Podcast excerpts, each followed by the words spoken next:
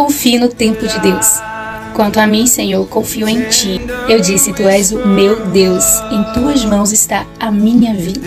A confiança requer que você coloque a sua agenda nas mãos de Deus, crendo que o tempo dele é perfeito para fazer todas as coisas em sua vida. Agora, sua natureza que as coisas boas aconteçam imediatamente e não mais tarde. Mas você aprende a crer e a esperar que as coisas boas aconteçam no tempo perfeito de Deus, à medida que amadurece na vida cristã. Confiar em Deus frequentemente significa não saber como Ele irá fazer nem quando Ele irá realizar. Não saber como e quando não é fácil, porém, isso daí vai te trazer lições de enriquecimento para a sua fé.